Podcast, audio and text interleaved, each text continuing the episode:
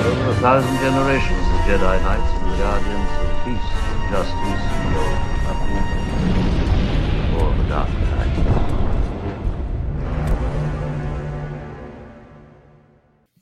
Welcome back to A People's History of the Old Republic. Last time we talked about Jedi financial advisors and mustache twirling supervillains. Now, in episode 16, we continue to move through the delightfully meta and utterly nonsensical Knights of the Old Republic comics. See the end of Adasca's dastardly schemes, and finally have another canon update. I'm Luke, that's Kelsey, and there's always a bit of truth in legends. We are starting today with the Knights of the Old Republic comic um, in the Days of Hate storyline.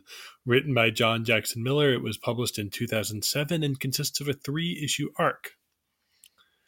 All right, we pick up the story back with Adasca, Jarael, Roland, Mandalore the Ultimate, Admiral Saul Karath, Carth Onasi, Dallin Morven, Alek, and a host of Mandalorian Republic and Arkanian soldiers on the Arkanian Legacies viewing platform. The parties are still at odds over everything as the Exogorths begin their test, consuming some of the asteroids near the dying star, Amanoth. Adasca is pleased and reminds his slack jawed onlookers of the possibilities. Whichever party is the successful buyer will control hundreds of space slugs that can reproduce infinitely, are far too large to defend against or attack, and they can consume whatever they are told, even moons or space stations. Mandalore, having seen enough, states that he will make one offer and only one offer for the creatures, even if it's only to keep them away from the Republic and or the Jedi. Earlier, Admiral Karath sarcastically offered a Senate seat in return for the space slugs, an unprecedented priceless bargaining chip for Arkania and the Dascorp. Of course, the entire room is aware that Karath doesn't have the authority to make such an offer, and that even if he did, the Senate would never agree. Hell, the Supreme Chancellor probably couldn't even make that kind of a deal. Mandalore, however, has no such red tape to deal with and makes Adasca an offer he can't refuse. In exchange for the Exogorths, Arkania will become the sole supplier of the Mandalorian war effort, with Arkoh Adasca ruling the world subject only to Mandalore becoming the lone weapons manufacturer to a warlike people bent on conquest would make Adascorp the most powerful and wealthy corporation in the galaxy. It would also make Adasca a galactic power broker on par with the leaders of the Republic, the Jedi Council, and Mandalore. The room is stunned, and even Karath darkly agrees that the Senate seat pales in comparison. Always comes back to those weapons manufacturing contracts. Every time. Elsewhere, E.G. goes to see the scientist who called earlier and makes a shocking discovery about Jarael's blood, only to be coldly murdered by a shadowy figure who claims to be covering up the truth. Elsewhere on the Arkanian legacy, Zane and Lucien witness the parties bicker from dozens of video screens, and Draay realizes that Adasca is dealing with the Mandalorians and must be stopped at all cost, but also seems to know something about E.G. somehow. Just then, Carth arrives with a pack of supplies from his ship, including Zane's lightsaber. He's extremely confused to find Carrick and Draay working together, uh, but is assured it's for a very limited time only. The trio also quickly deduce that both Jarael and Camper are being used as hostages, with the old offshoot being held in the observation platform high above. Lucien comes to a quick and simple solution that should please everyone killing Jarael to take away a hostage, obviously. Uh, Zane and Carth are both mortified, and uh, that's also when Roland steps in and says he'd kill the Jedi before they harm the girl. Carth nearly shoots Roland because, you know, he's a Mandalorian, but is talked down by Zane. The group decide they need a diversion to rescue Jarael and thus have Camper shut down the Exogorths. Roland mentions his spare armor, and Carth decides they should start a fake fight because everybody in the room hates one another anyway. Roland says Mandalore won't fret too much because he would rather see the Exogorths gone than in Republic hands. Zane takes the Neo Crusader gear. Roland still wears his questioner armor. And who knows, maybe the gang can take down Mandalore and end the war, war early in the process. On the main stage, Dallin Morven tries to convince Karath to broker some deal to stop the Mandalorians, but the Admiral doesn't have the rank, the power, or the wallet to match. Adasca grows more megalomaniacal, megalomaniacal by the moment. Now, talking about the Mandalorians being vassals to Arkania. But then Carth and a random Mandalorian start a fight, and the Neo Crusader speaks perfect Mandalorian, so Zane must have been practicing, and both Karath and Mandalore try to halt the flight. But by now, they've pushed and shoved their way to the dais, aided by Zane's force powers and Onasi being thrown into Karath directly. As Roland throws the Neo Crusader fighter to the floor, he tells Jarael to move and ignites his lightsaber with Lucien joining in. Alek follows suit because hell yeah, why not? Lucien orders that both Adasca and Mandalore be arrested for their crimes, as the Republic officers get the idea and advance on their enemies. Mandalore believes it was all a trap and orders a retreat. Adasca cowers behind his throne as the room descends into chaos. The Republic, Jedi, Mandalorians, and Adasca's guards and droids are all trying to shoot or fight their way out. Jarael is freed but takes a weapon and goes back to kill Adasca herself. Zane finds Jarael's bracelet and radios to tell Camper they've got Jarael free from Adasca.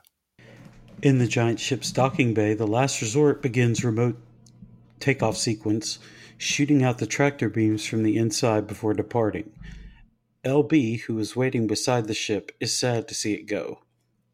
High above in the control platform, the Arkanian scientists lose power to their workstation just as Camper emerges from the spacesuit storage locker with a portable Exogorth control panel he rigged from inside the storage locker, and he's wearing a spacesuit, of course. The old offshoot also tosses out a magnetic homemade restraining bolt that places the HK 24 under his control. Camper quickly instructs the HK 24 to destroy the bulkhead of the command platform, allowing him to spacewalk to the last resort.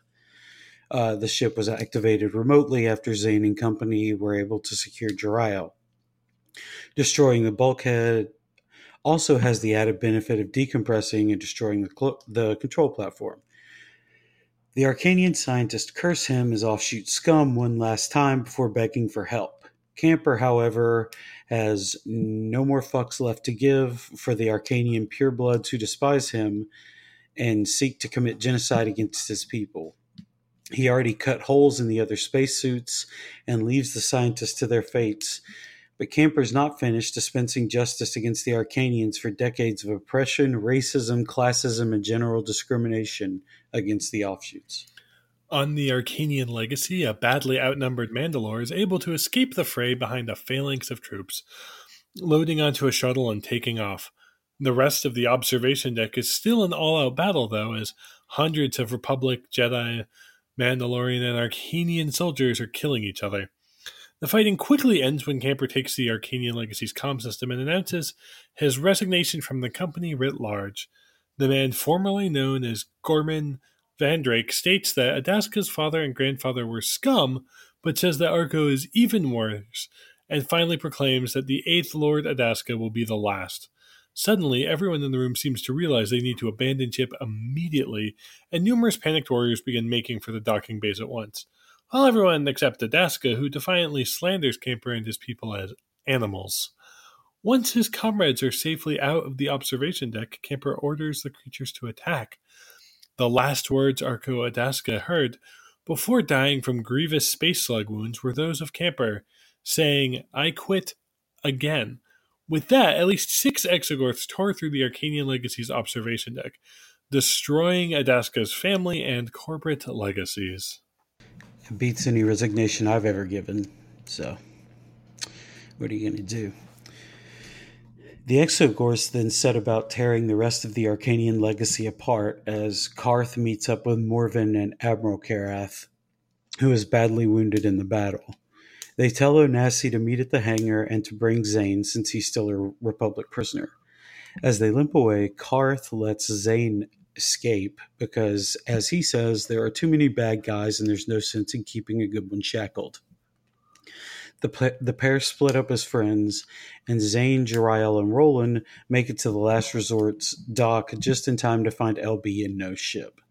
Just then, Camper patches through an LB via holovid com. He's got the Exogorths and is flying them out to wild space where he can remove their hyperdrives and behavioral mods and let them live as evolution intended, free amongst the stars. The slugs can't be left for someone else to find and manipulate, or the galaxy will suffer. Jarael is heartbroken.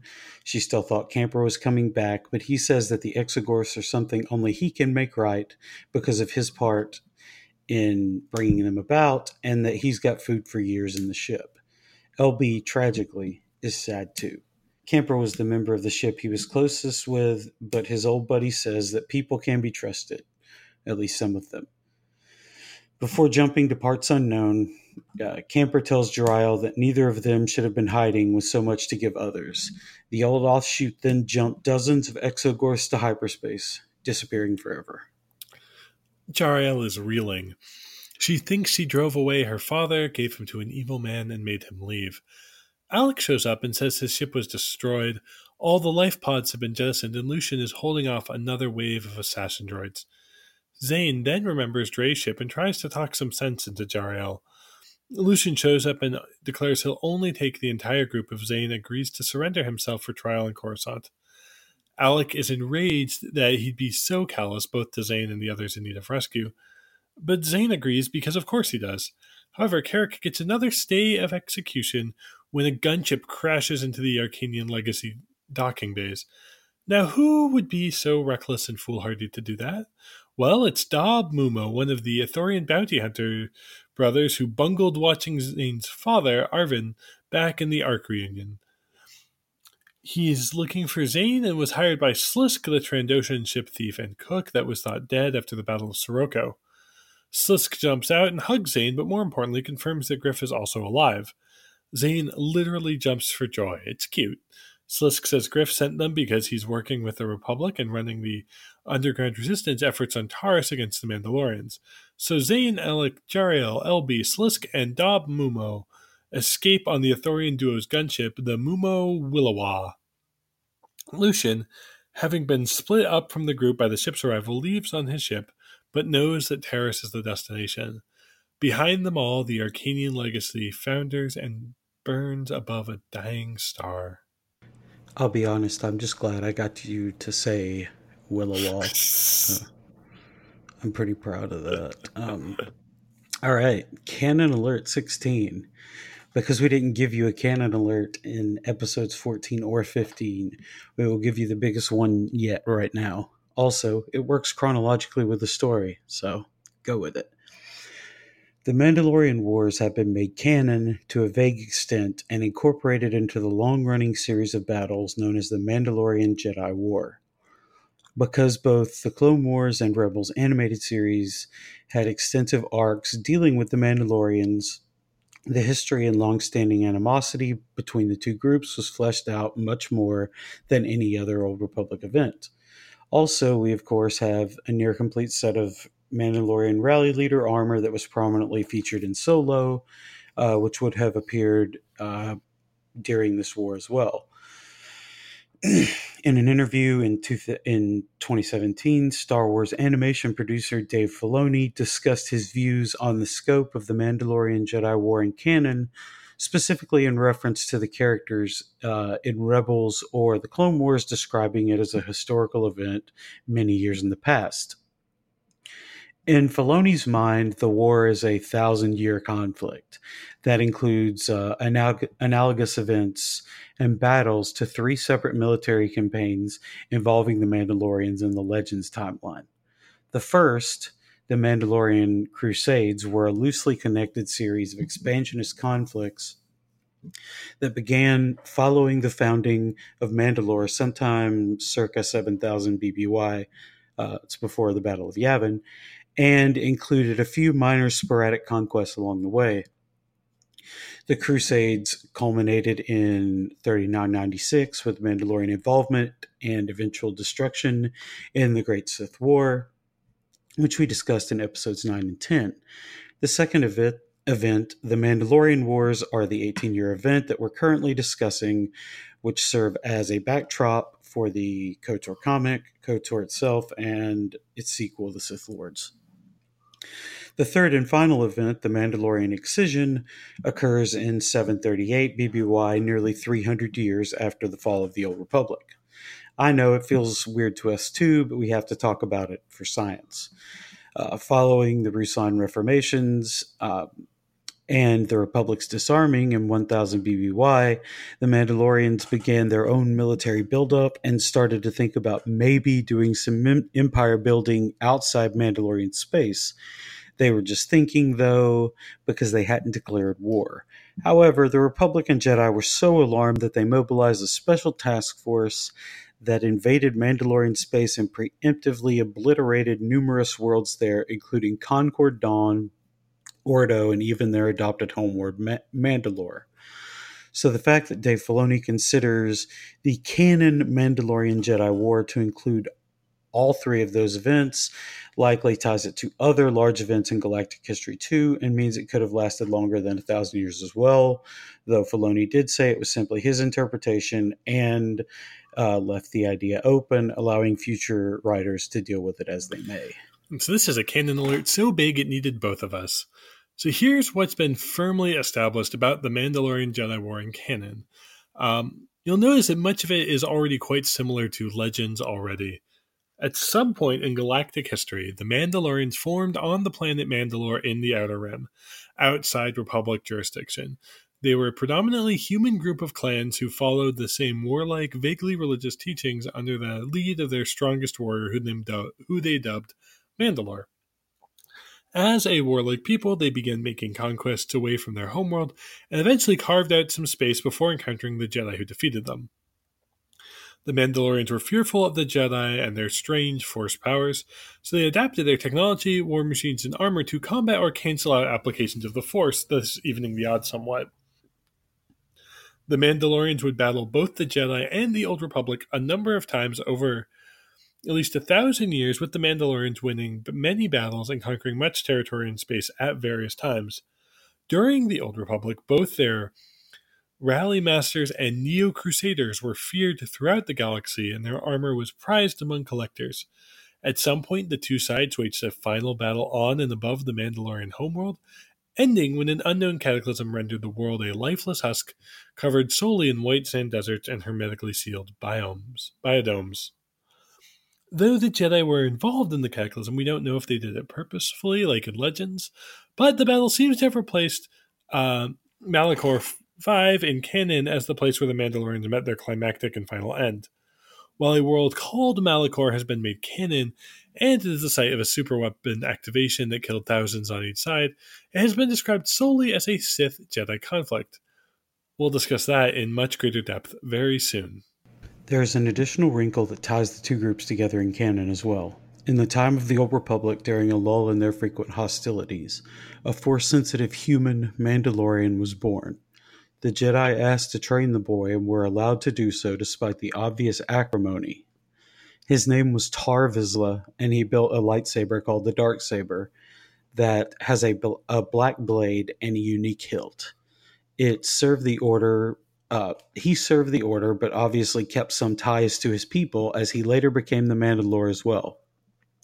After his death, the Jedi kept the dark saber at their temple on Coruscant, an act uh, the enraged Mandalorians viewed as dishonorable to Vizsla and their people. Sometime later, during the fall of the Old Republic, a period called the Galactic Dark Age, the Mandalorians broke into the Jedi Temple and stole the blade, possibly with the aid of the Sith. Vizsla's legacy was such uh, that an enormous statue of him still stood uh, during the age of the Galactic Empire, and the and the dark saber was used as a symbol of Mandalorian power and leadership after its retrieval. Whoever wielded the blade led the clans.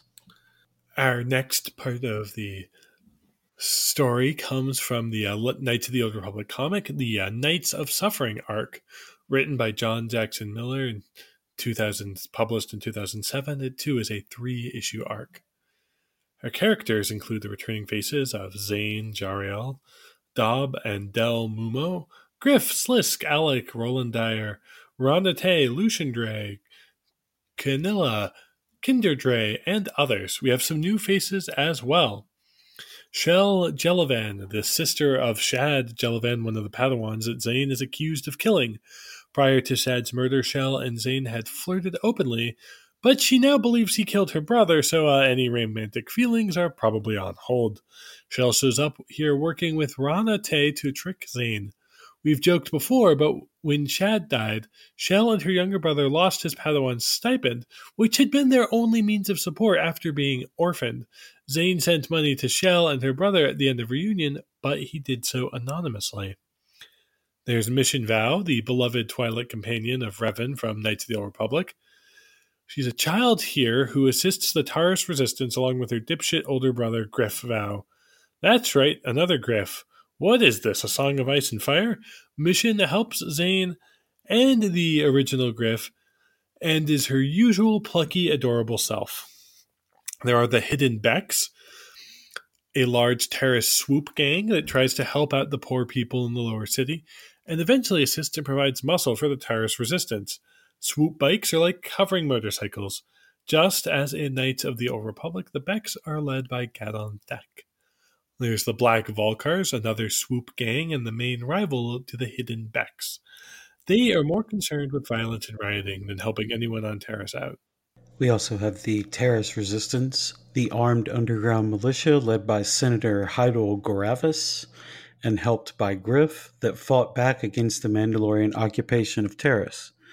Uh, was initially formed from re- remaining police and locals, later combined efforts with the Hidden Beks. They all form a plan to kill Cassius Fett. Senator Heidel, Heidel or Heidel, I don't know, Goravis, uh, the leader of the Taris resistance and first Republic senator from the world. A half human, half hamadryas male with green skin and white hair due to his old age. Initially elected as a corrupt, easily bribed man with pockets uh, in the pockets of big corporations, he became a changed man after taking office and began to look out for the needs of his constituents. Stayed on Taris after the invasion to help his people on the ground. Jervo Thalion, a blue skinned, skrilling male and ultra wealthy CEO of Losan Industries. Uh, wants to get in touch with Senator Goravis on Taris.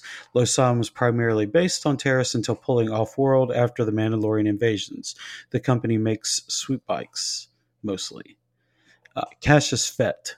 Uh, yep, he's related to Jango and Boba. Uh, Cassius serves as the aide de camp to Mandalore the Ultimate and has been so integral to the war effort that even Mandalorians claim that without him, they could never face the Republic head on. Fett helped found the Neo Crusaders uh, movement, leading to greater order within the Mandalorian ranks, and was responsible for the Mandalorians streamlining war logistics, allowing them to better pillage resources from conquered worlds uh, for future efforts. He oversaw the siege and conquest of Taris in 3964 and is now trying to put down resistance on the world. Uh, locations Taris and Coruscant briefly twice, and then uh, our timeline we are in 3963 BBY with one flashback 25 years to 3988. Our story Zane, Jarael, Alek, Dob Moomo and Slisk arrive at Taris in the Moomo Williwaw. It's just an incredible ship name, the Moomo Williwaw, with Roland Dyer. I don't even know. I don't even know. I don't know what a Williwaw is. Like I assume that's like some kind of nautical term that I'm not I, aware it of. It feels like, yeah. like, it feels like a weird bit of slang you'd see left over in Moby Dick. It's perfect. Yeah. So they arrive at they arrive in the Moomo Williwaw with Roland Dyer piloting the ship and claiming it is stolen to avoid being shot out of the sky by Mandalorian forces. Before they land, Zane free falls into the lower city from high above, as he could never make it on foot despite s- still wearing the Neo Crusader armor borrowed from Roland.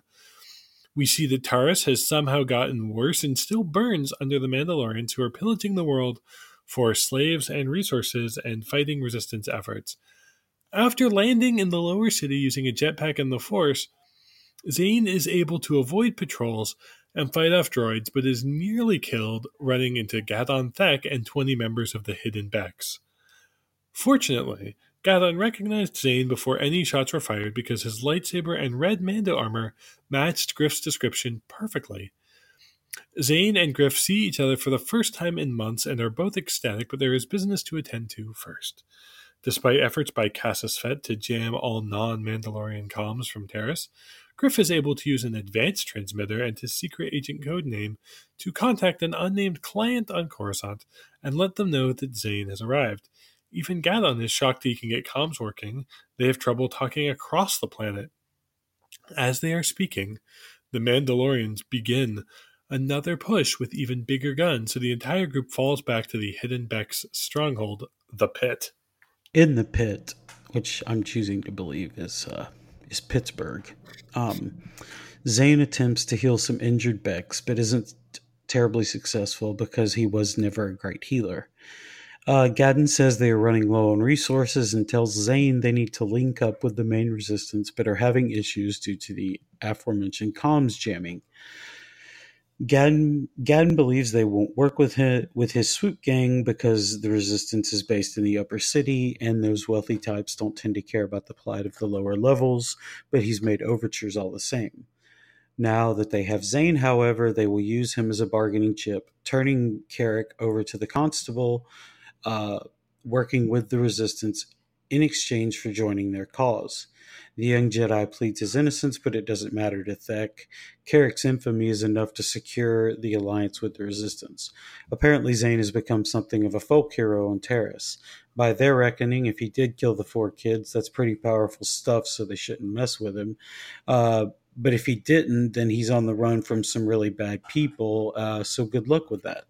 Um, Zane is back being a prisoner, but at least he's allowed to roam freely. He speaks with a blue uh, blue Twi'lek named Griff Vao, uh, who's been working with the Beks and our Griff, but uh, doesn't learn very well and keeps nearly getting killed or arrested. Uh, the two then uh, the two then get a very brief moment to catch up, but really just enough time to learn that when Slisk told Zane that Griff was on Taris on a Republic mission working with the Moomo brothers, well, some of those details might have been embellished. Actually, he's been hired by Jervo Thalion, the CEO of Losan Industries, for a Republic ish mission to locate Senator Haydel Goravis. See, after Serroco fell, the Chancellor started a corruption inquiry into Taris's admission into the Republic, Turns out Senator Goravis was key in making Losan the biggest company on Taris, and he was rewarded with a Senate seat. But Thalion wants to find his old friend and keep him occupied until the investigation dies down. If they're successful, Griff and Zane will have the bounties from the Padawan massacre cleared. Elsewhere on Taris, Raana Tey feels Zane's arrival through the Force, Raana has teamed up with Shel Jelavan, sister of one of the four slain Padawans, Shad, and former love interest to Zane. Raana and Shel intend to kill him together. Back in the pit, as Zane and Griff talk, a blue Twi'lek child comes up and begins listening. As Zane notices, the girl introduces herself as Mission Vao, Griff's little sister, and tells him she has a secret to show him. Mission drags Zane by the sleeve deeper into the pit, and they eventually begin following Griff, who Mission says has a pet. Sure enough, Griff dumps food in a very large container. Their pursuit is revealed when the original Griff finally catches up to them, dragging his portable comm in a briefcase. Curiously, he's being chased by Brejik, a top lieutenant for the Hidden Beks, but Brejik isn't interested in helping, only in killing any witnesses. He says that Zane, Mission, and Griff will die trying to escape and draws his blaster. The trio is saved by Dob Moomo, of all people, who is there to protect Zane and Griff and nearly kills Brejik, lifting him off the ground. He's spared after dropping the blaster, and Mission makes a shocking discovery while looking at the container her brother Griff had dumped food, food into. Turns out young Griff and Brejik had kidnapped the constable's kids weeks before, though they had done it before God told the entire group not to do that sort of thing. Brejik intended to sell the kids for ransom, but is rebuked by his leader Gadon, and the Hiddenbeks resolve to return the children to the constable, using that as the entry to the resistance instead of Zane. Carrick's lightsaber is returned, and the entire group ride out on their swoop bikes, taking out some Mandalorian Neo Crusaders for their trouble. Somehow, the gang all arrive safely at Resistance HQ and uh, holster their weapons as a sign of good faith. The situation turns messy when Zane, carrying Griff's comm briefcase, is greeted by his old friend and one time romantic interest, Shel Jelavan. They run to hug one another, but just before they unite, Shel pulls a blaster and fires at point blank range. Zane is unhurt because Griff's com briefcase blocked the blaster shot, but the young Jelavan has a chance to finish it. She's standing over a stunned Zane with a blaster to his head, and Raana Tey, lightsaber drawn, waits nearby, encouraging her to take the shot. Raana proves her own worst enemy, however, as is so often her problem. Upon seeing Del Moomo with the Hidden Beks, the Jedi flies into a rage and attacks him with the two fighting briefly and Del losing both guns to a lightsaber slash. The commotion gives Griff enough time to tackle and disarm a stunned Shel, and a large standoff develops between the Hidden Beks protecting Zane and Griff against Tate, uh, Ranate, Shel, and the remaining terrorist police force led by the constable. The situation looks bad as hundreds have guns drawn, but Senator Goravis, the first Republic senator of Taris, introduces himself and attempts to and attempts to broker a non-lethal resolution. The senator begins parleying with Gadon Thek, who claims he and his swoop gangs are not there for violence, and that Zane was attacked unprovoked. Raana is furious, wanting to execute Zane for his crimes immediately, even going so far as to call him a Sith. Goravis, trying to calm the situation, implores Raana to put away her lightsaber while Thek, unmoved by the accusation, steps between the two Jedi. It seems clear that, whether the people of Taris believe Zane committed the murders or not, they don't seem terribly inclined to trust Raana Tey to uh, adjudicate the matter regardless, and she's not helping her case now. Gadon says that Zane isn't the type to kill kids, especially after helping find the constable's missing children. Further, Gadon claims Carrick agreed to accompany the Hidden Beks and the kids across Taris for safekeeping, despite knowing he could be killed by Mandalorians or caught for the bounties by the constable. Finally, Gadon gives an ultimatum, saying that they have to freely accept Zane if they want his gang swoop bikes and muscle, while the which the resistance badly needs. Goravis, hearing the evidence, relents and agrees to the terms. The senator, it seems, was not simply lost on the world as many supposed, he actually runs the entire terrorist resistance. He's even got backing and support from the Supreme Chancellor on Coruscant, who sent Raana Tey there to protect Goravis. Eventually, after sternly appealing to the Chancellor's orders, Goravis is able to talk Raana down, and she backs away from Zane for now. Shel is distraught, wanting justice for her brother, but the senator seems convinced Zane is all right and tells her they all need that all the help they can get. Their agreement concluded, the resistance dispatched medical assistance to the wounded Hidden Bek members at the pit. Griff, finally able to meet Goravis, tells him that Jervo Thalion was the one who paid him to be found. The old senator was shocked since uh, because he and Thalion had a falling out shortly after the Mandalorian invasion of the Republic began some months earlier in 34 in 3464. Uh, relays his story to Griff, confirming that Lhosan Industries bought entry for Taris into the Republic, and in exchange, he was given a Senate seat. Uh, typical corporate politics, you know. Uh, however, upon arriving on Coruscant, he was apparently truly moved by the plight of his people and his fellow idealist Senate members.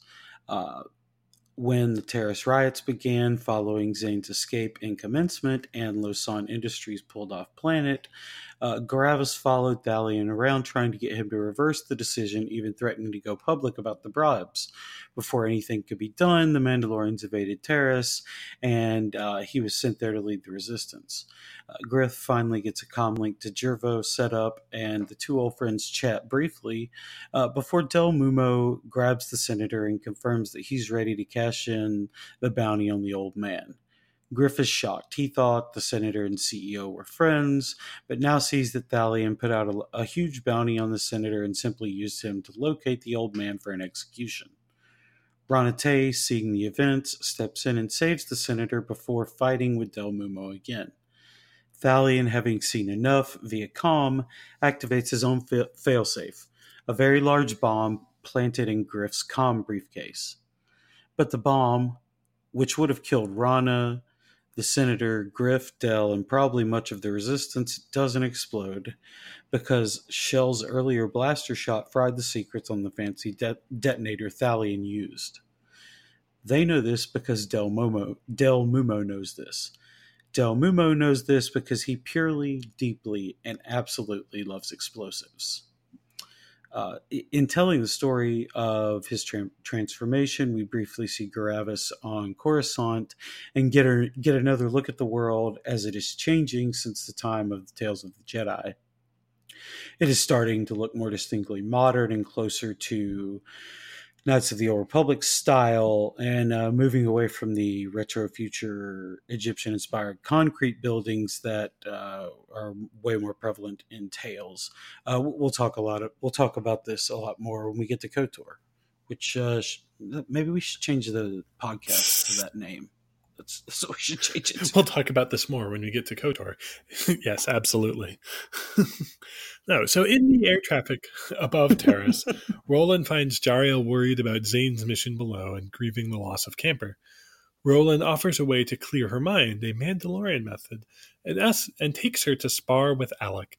The two fight for a while, with Alek noting that Jarael has highly advanced skills for someone with no formal training. As they are left alone, Jarael apologizes for being so distant since Camper left, and the two embrace.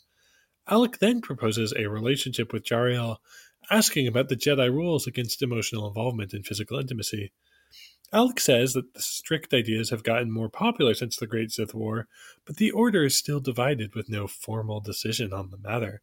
Besides, he says, Force users typically propagate other Force users, so it makes sense, right? He's not wrong, but it's still a shitty pickup line regardless.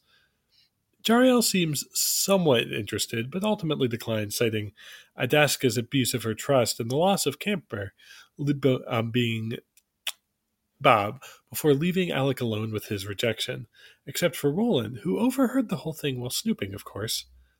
Alek takes the rejection pretty well.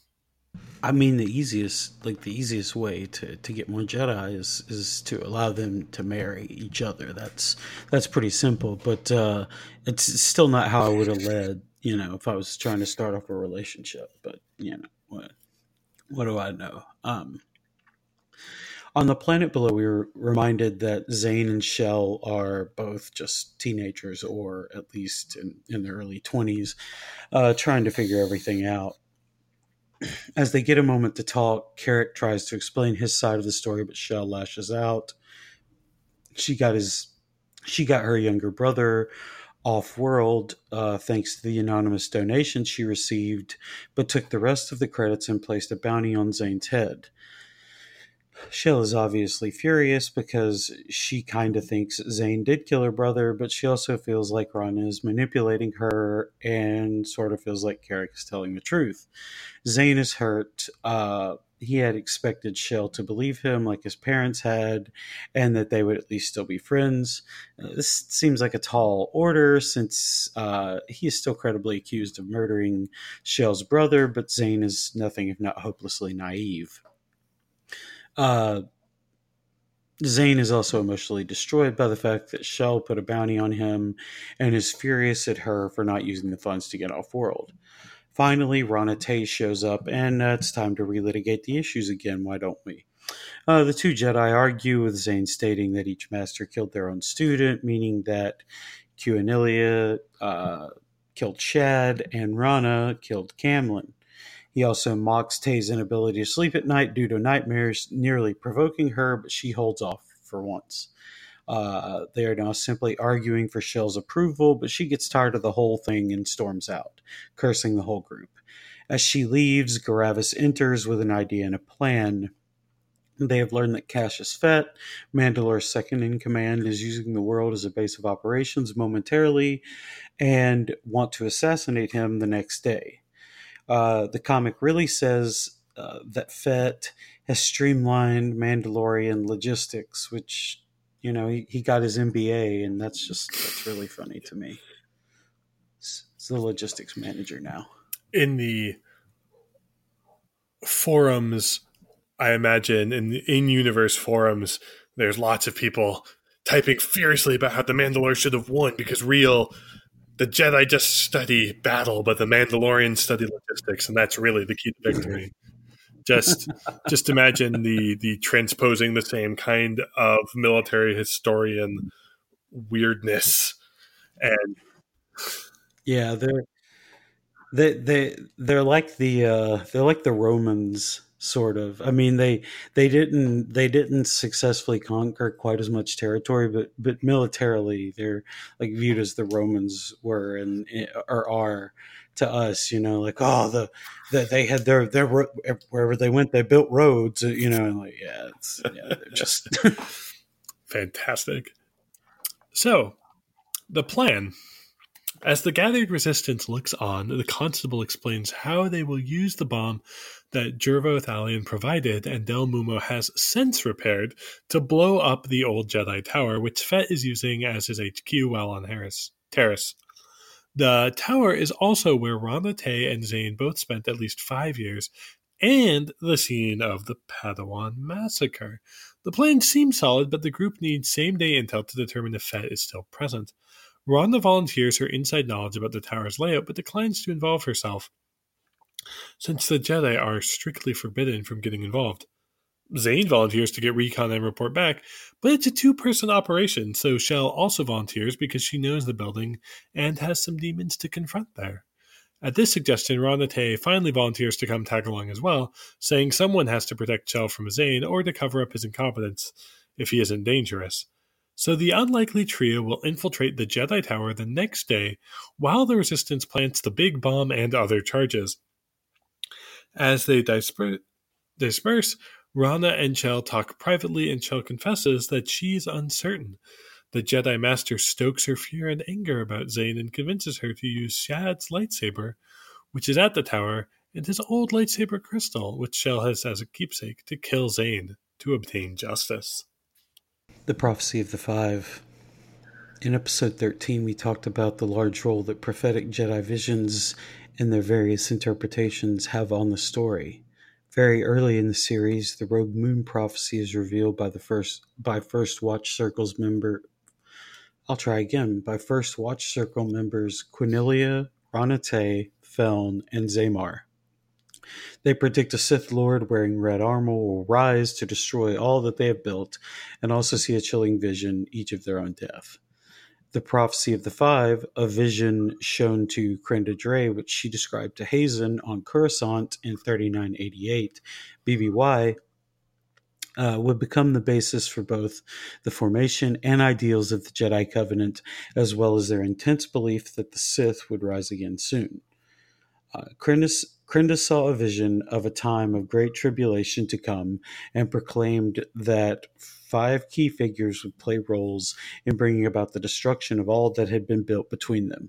One from the darkness, one from the light, one from the light who stands in the darkness, one from the darkness who stands in the light, and one who stands alone.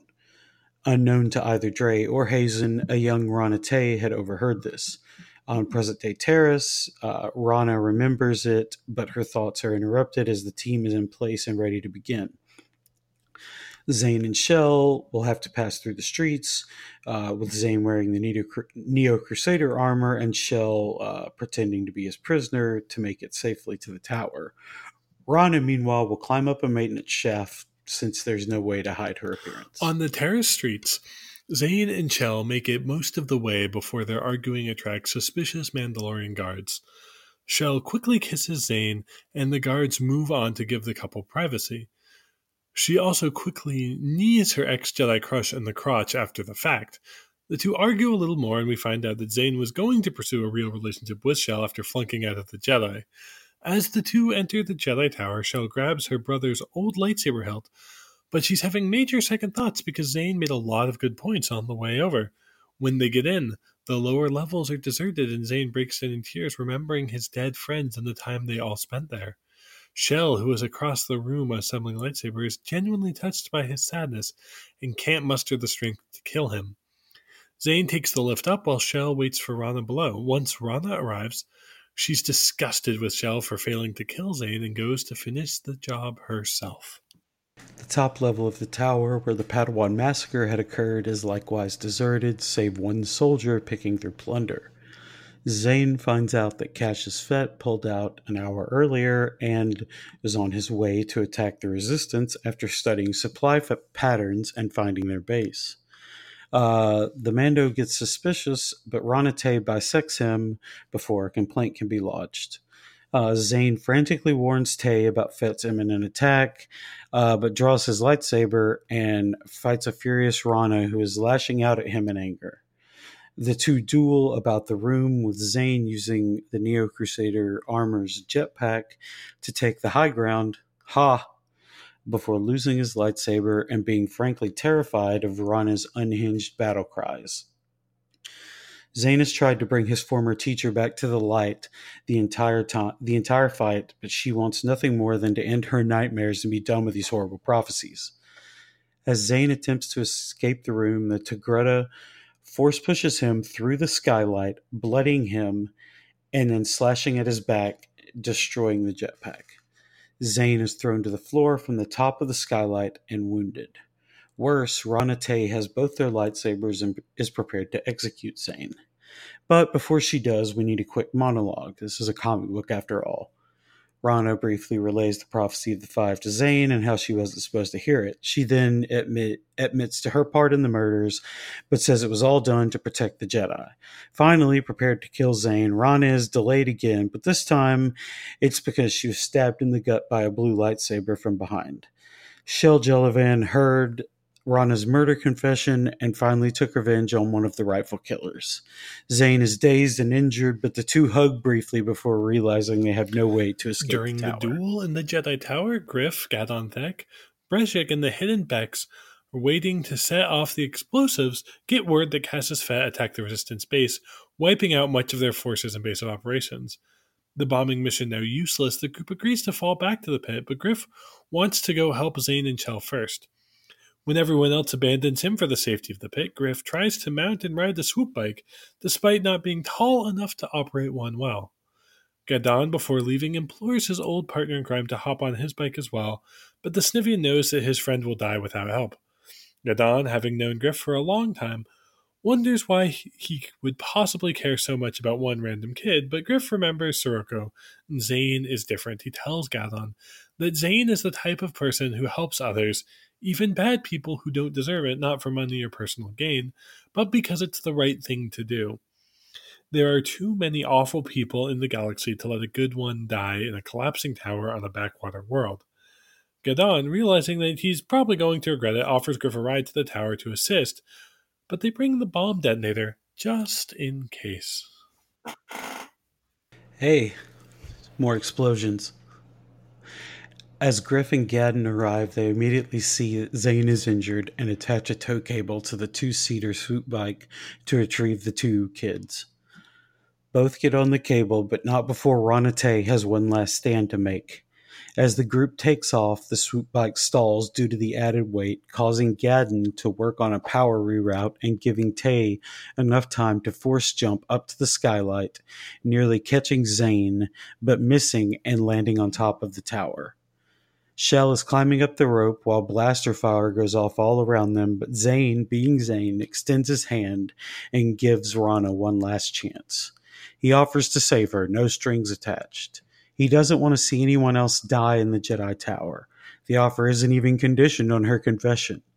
Finally, after everything she had done, Raana sees the folly of her actions and is brought back to the light by Zane's truly selfless act.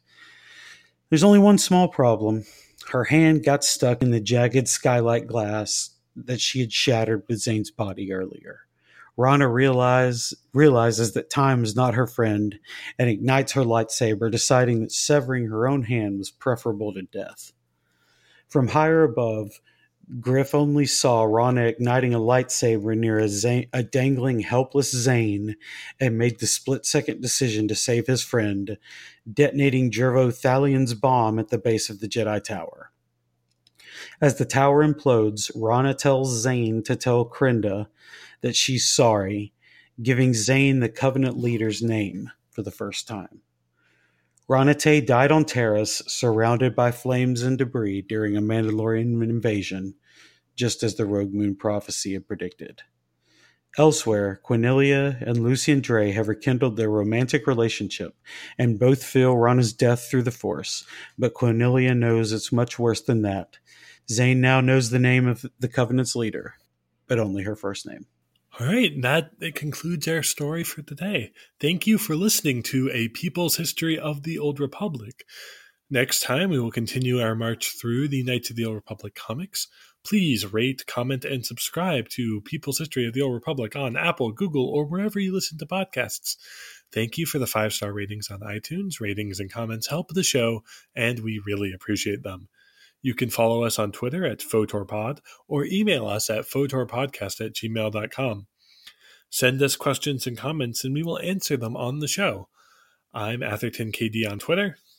And I'm Lucas Amazing on Twitter. Thank you again, and may the Force be with you.